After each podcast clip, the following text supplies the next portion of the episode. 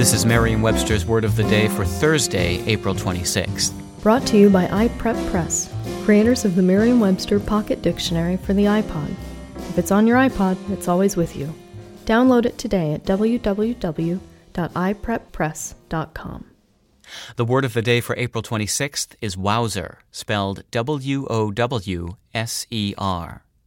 Wowzer is a noun that is used in Australian English to mean an obtrusively puritanical person, as in this sentence, "I'm usually not a wowzer, but I object to the behavior of abusive, foul-mouthed drunks in public places like the beach."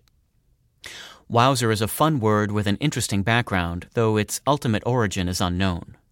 The word first appeared in print in eighteen ninety-nine in the Australian journal Truth and was instantly popular in Australia.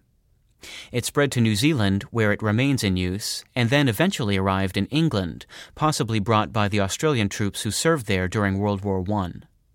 The American writer and editor H. L. Mencken liked Wowzer and attempted to introduce it in the United States. He used the word frequently in American Mercury, the literary magazine he edited. Despite Mencken's efforts, the term never truly caught on in American English, though it is used occasionally. With your Word of the Day for Thursday, April twenty-sixth, I'm Peter Sokolowski.